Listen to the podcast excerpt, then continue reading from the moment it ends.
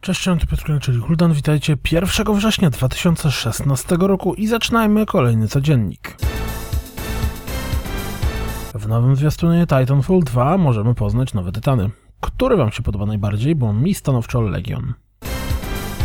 Tumble Seed, czyli gra o turlaniu ziarenka, zaprezentowała się pierwszym zwiastunem. I to jako roguelike. Do Tiny Troopers zmierza DLC z zombiakami. Ktoś chętny?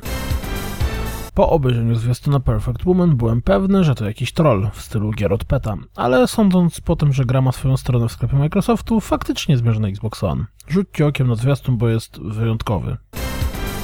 Pojawił się zwiastun prezentujący założenie rozgrywki Echo. Warto rzucić okiem, bo pomysł wydaje się dość interesujący. Przeciwnicy umieją zrobić tylko to, co my sami zrobiliśmy wcześniej.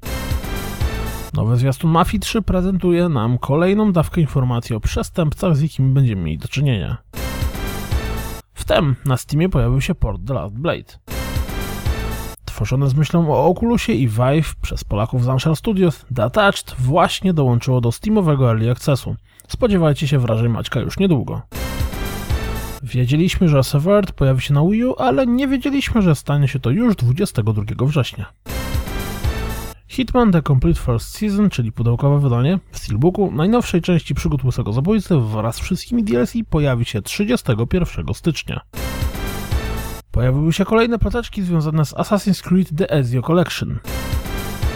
Wiemy już w jakie gry zagramy w ramach wrześniowego PlayStation Plusa. Na PlayStation 4 będzie to Journey i Lords of the Fallen, na PlayStation 3 Datura i Prince of Persia The Forgotten Sands, a na PlayStation Vita Amnesia Memories i Badlands, która zresztą będzie dostępna również na PlayStation 3 i PlayStation 4.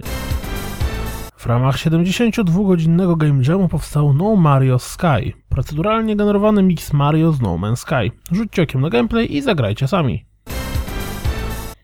Zastanawiacie się, jak prezentują się różnice między zremasterowaną wersją Resident Evil 4 a oryginałem z GameCube'a? Digital Foundry dostarczył odpowiedni materiał.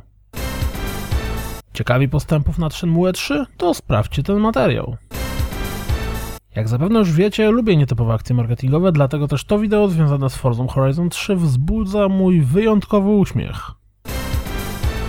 Już niedługo myślę, że gifów związanych z tym, jak ludzie robią sobie krzywdę w urządzeniach VR będzie pewnie cała masa, dlatego rzućcie okiem na jednego z nich. Jeśli macie chwilę czasu, to rzućcie okiem na ten wywiad z Peterem Murem, albo odpalcie go sobie w tle pracy, bo rzuca on tam kilka naprawdę niezłych ciekawostek związanych z jego pracą w Sedze, czy też przy Xboxie, no i oczywiście też za czasów EA. Dzięki Zaratul za podesłanie. Pamiętacie tego robota z Horizon Zero Dawn, co biegał po E3? No to rzućcie okiem na proces produkcyjny. Chciałem jeszcze serdecznie pozdrowić Kim Sima, który regularnie podrzuca mi malutkie korekciki do codzienników na Twitterze. To wszystko na dziś, jak zawsze. Dziękuję za słuchanie, jak zawsze zapraszam na www.rozgrywkapodcast.pl Jeśli doceniacie moją pracę, wesprzyjcie mnie na Patronite i mam nadzieję słyszymy się jutro. Trzymajcie się, cześć!